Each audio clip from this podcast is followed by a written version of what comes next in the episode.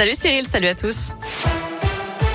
À la une, le déluge attendu à Marseille. Météo France a placé les Bouches du Rhône en vigilance rouge pour le risque de pluie et d'inondation. Les écoles ont fermé leurs portes. Les enfants sont priés de rester chez eux jusqu'à demain. Même chose dans le Var et les Alpes-Maritimes, également placés en vigilance orange.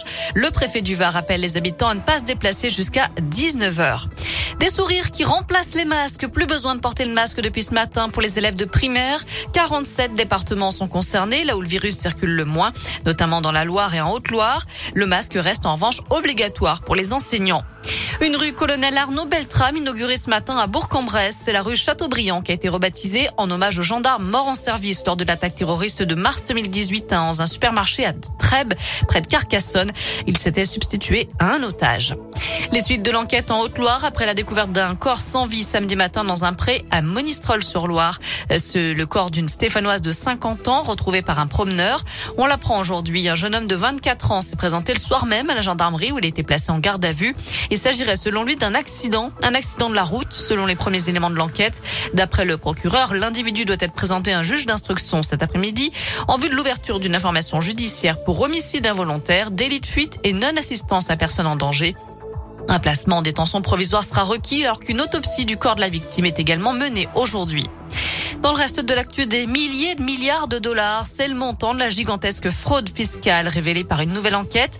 Mise en cause cette fois, les grandes monde, chefs d'État et de gouvernement, dont certains encore en exercice, mais aussi la chanteuse Shakira ou encore l'ex-patron du FMI Dominique Strauss-Kahn, euh, tous suspectés d'avoir placé de l'argent dans des sociétés offshore pour échapper aux impôts.